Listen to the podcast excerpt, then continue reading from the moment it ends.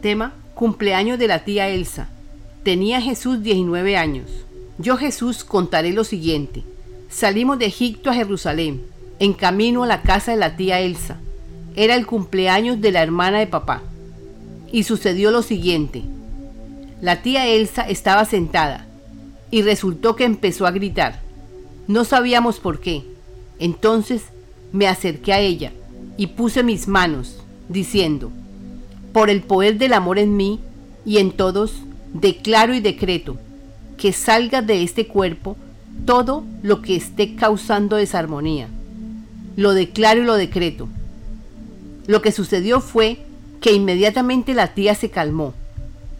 Este fue el comienzo, porque mi madre se motivó más, acogiendo más las enseñanzas.